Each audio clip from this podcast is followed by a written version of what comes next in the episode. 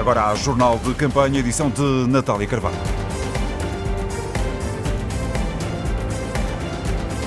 Europeias 2019. Jornal de Campanha. Edição da manhã.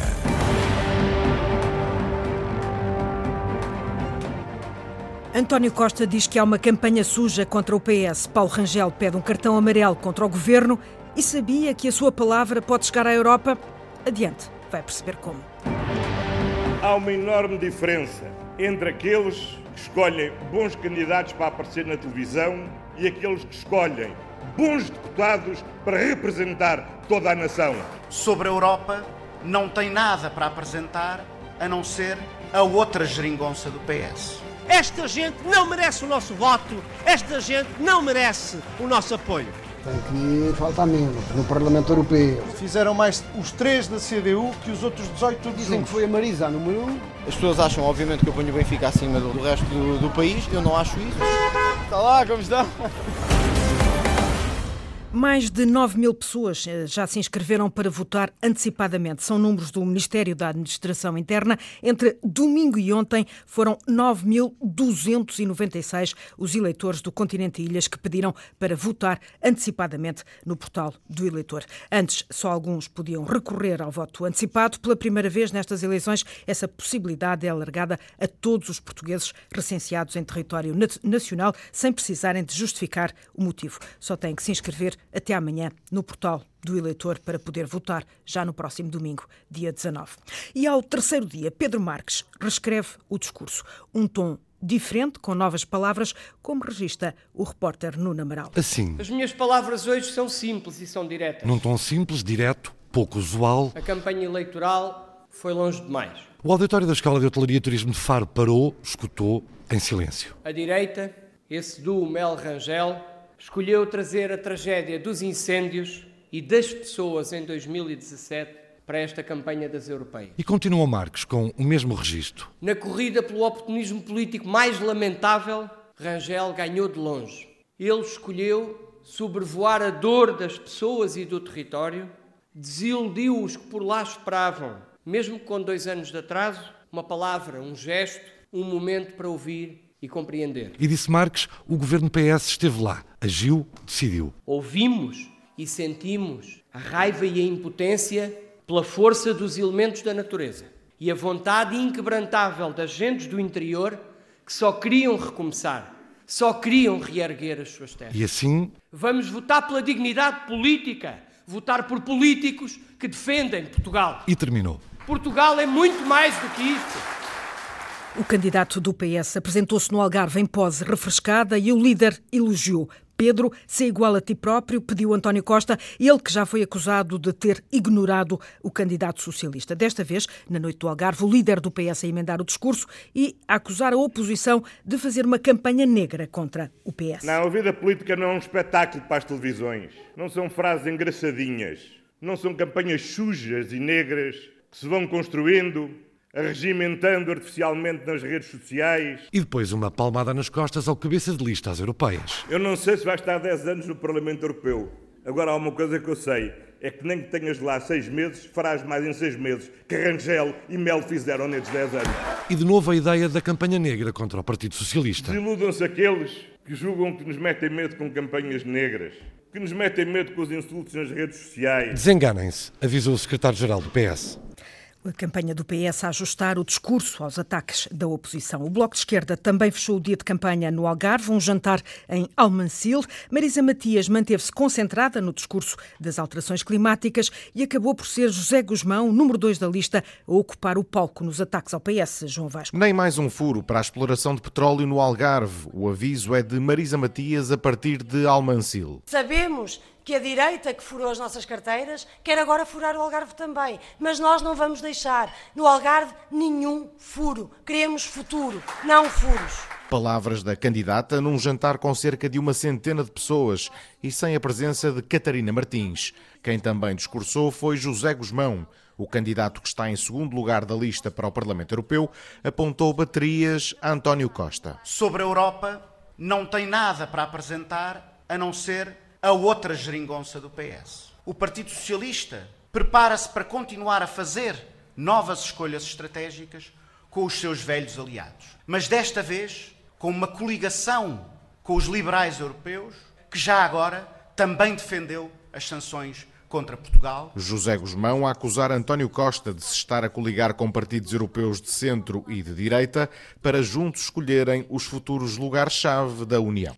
Ao centro do país, em Erganil, Paulo Rangel pega no cartão que Luís Montenegro lhe tinha já deixado esta semana na campanha, um cartão amarelo para o governo. E à falta de novas mensagens, há sempre um desafio repescado, Ana Isabel Costa. Rangel lançou um desafio direto a Pedro Marques. Se vai ou não vai assumir o mandato como deputado europeu ou se está apenas aqui a fazer um estágio para depois ser nomeado comissário europeu, se disso for caso. O PS não leva a sério estas eleições, acusa Paulo Rangel, que aponta muitos defeitos ao governo. Este é o governo da incúria e do abandono só trata das coisas que são visíveis, só trata das coisas que dão no olho, ou seja, daquelas que lhes podem dar votos. Isto sim é o governo mais eleitoralista de sempre. Por isso, o candidato do PSD a Bruxelas pede que as eleições europeias se transformem numa lição ao governo e, em particular, a António Costa. Nós não podemos deixar de dar um cartão amarelo enorme a António Costa, no dia 26 de maio, a António Costa e a Pedro Marques e ao seu governo. Esta gente não merece o nosso voto, esta gente não merece o nosso apoio. Rangel em mais um jantar comício, desta vez no distrito de Coimbra, onde os incêndios foram o tema forte do dia. E os incêndios ficam para trás no discurso do CDS, apesar de ainda não haver resposta do governo ao futuro do Ciresp. Sem Assunção Cristas, Nuno Melo recupera o polémico João Berardo. Uma figura agora caída em desgraça, mas que já mereceu condecoração presidencial. Nas notas da jornalista Madalena Salema, a palavra reflexão. As condecorações não podem existir, muito menos podem permanecer em quem ostentando-as, desonra o Estado português.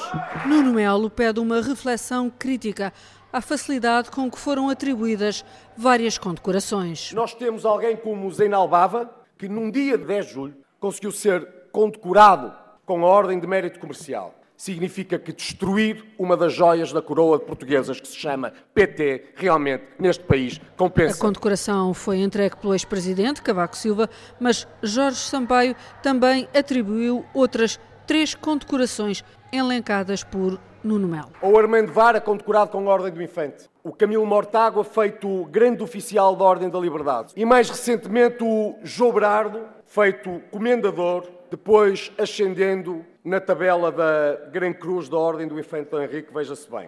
O que eu sugiro realmente é que se medite sobre a ligeireza com que se condecoram pessoas em Portugal. E desde logo que se reavalie esta condecoração atribuída ao Sr. João Berardo. Não merece ser comendador de coisa nenhuma. Depois das nomeações, as condecorações a entrarem no discurso de Nuno Melo, com dificuldades visíveis na voz e um discurso quase sem novidade em Rio Maior.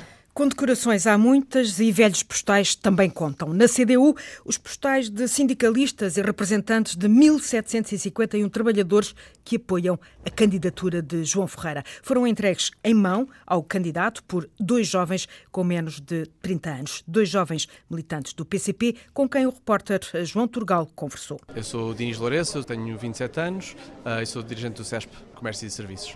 O meu nome é Joana Nunes, tenho 29 anos, trabalho no STAL, Sindicato de Trabalhadores das Autarquias Locais. Joana é funcionária do sindicato, Diniz é monitor numa escola. São ambos militantes no PCP, mas com percursos diferentes. Participo já há alguns anos, eh, sou militante do PCP e tenho participado até nas listas da CDU. Sou eleita na minha junta de freguesia de Rodemor. Eu sou, sou há muito menos tempo eh, militante do Partido Comunista Português, mas já anteriormente apoiava a CDU, sim, sim.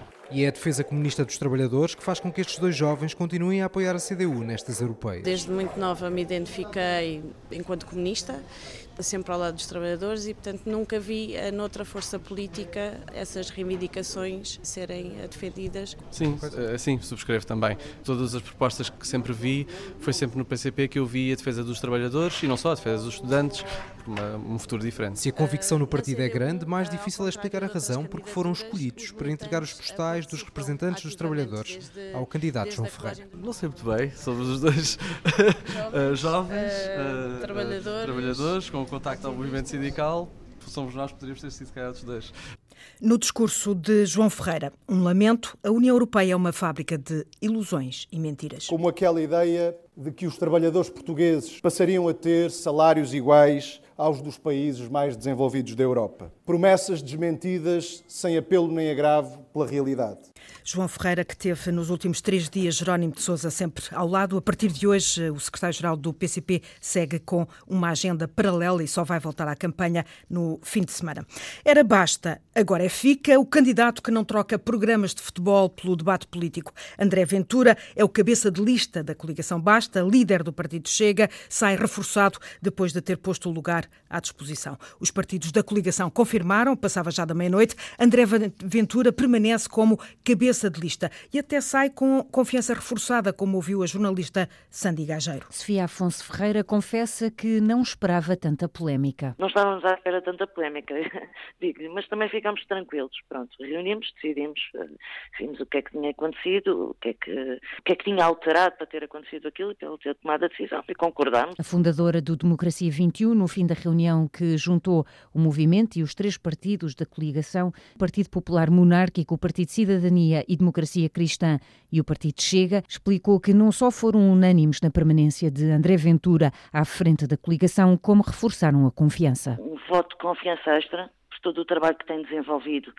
e reforçámos o nosso apoio dos partidos e movimentos ao cabeça de lista, agora na campanha para as eleições europeias. E reforça, não há mudanças previstas na campanha. Não há qualquer alteração na campanha. E não houve. Fazia notar ontem mesmo, logo a seguir ao anúncio do pedido de confiança, André Ventura anunciou às redações uma ação numa rua improvável. Forças Armadas, frente a uma esquadra da PSP, como registra a reportagem da Sandy Gageiro. Arranque com atraso, uma hora, ponto de encontro, Avenida das Forças Armadas, número 14, frente a uma esquadra. Não há bandeira do partido, há uma t-shirt, alguns pinos e uma bandeira de Portugal. Uma camisola e brindes, canetas, vamos ter tudo. Prometo, né? No percurso, algumas paragens. Sou tua fã! Obrigado, ah, muito obrigado. Sou tua fã. Obrigado. Prazer é meu, prazer é meu. Muito obrigado. Europa não é assunto, mas sim futebol. As pessoas acham, obviamente, que eu ponho o Benfica acima do resto do, do país. Eu não acho isso e tentarei, dentro da medida das minhas possibilidades, Está lá, como estão?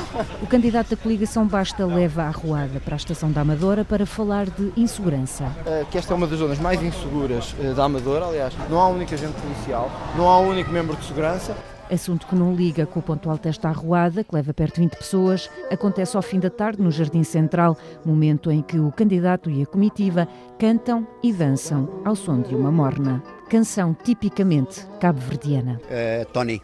Francisco. Manuel. Costumam tocar aqui, normalmente no jardim, ao fim da tarde. E cantamos músicas de Cabo Verde. Essa música, por exemplo, é, é música saudade é pessoas que deixam recordação. Deixa a família na diáspora e vêm para a diáspora para procurar uma vida melhor. A música retrata a saudade. Antena 1, Europeias 2019. Há candidatos que valem mais do que os partidos, são as contas do professor Gustavo Cardoso no olhar de hoje pelas europeias na rede. Nestas europeias há candidatos que valem mais que os seus partidos. E isso parece ser importante porque as redes sociais voltaram à campanha ontem através do discurso de António Costa. Ou seja, o que é que isto quer dizer que há candidatos que valem mais que os seus partidos? Bem, Marisa Matias vale mais do que o Bloco em termos das redes e dos seguidores. Paulo Moraes, por sua vez, também vale mais que os nós cidadãos. E Rui Tavares também vale mais que o LIVRE. O que isto quer dizer é que, se votarem as mesmas pessoas que votaram em 2015, é natural que estes candidatos não sejam eleitos parte deles, ou seja, Paulo Moraes e Rui Tavares. Mas se a abstenção aumentar e Rui Tavares e Paulo Moraes mantiverem o seu número de votos, é muito provável que aquilo que aconteça é que eles acabem por ser eleitos também. E os valores de votos são muito parecidos com aquilo que está presente em termos de seguidores nas redes sociais.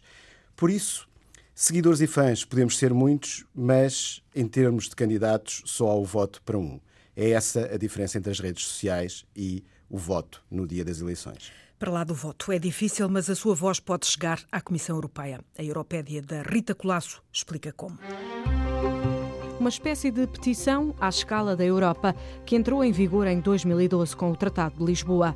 Um cidadão ou grupo de cidadãos pode submeter uma iniciativa de cidadania europeia e pedir à Comissão que debata o tema e lhe dê a forma de lei. O autor ou autores da proposta estão obrigados a recolher, no mínimo, um milhão de assinaturas em pelo menos sete países da União Europeia. Em sete anos de existência, apenas quatro iniciativas chegaram a ter uma resposta, nem todas positivas. Atualmente, há 18 ideias à procura de assinaturas e de um lugar na discussão europeia. E hoje é dia de debate na Europa, um debate entre os candidatos à presidência da Comissão Europeia. Há seis candidatos para o lugar que já foi do português Durão Barroso e que hoje é ocupado por Jean-Claude Juncker. Toda a campanha em rtp.pt barra Europeias 2019 e também em podcast.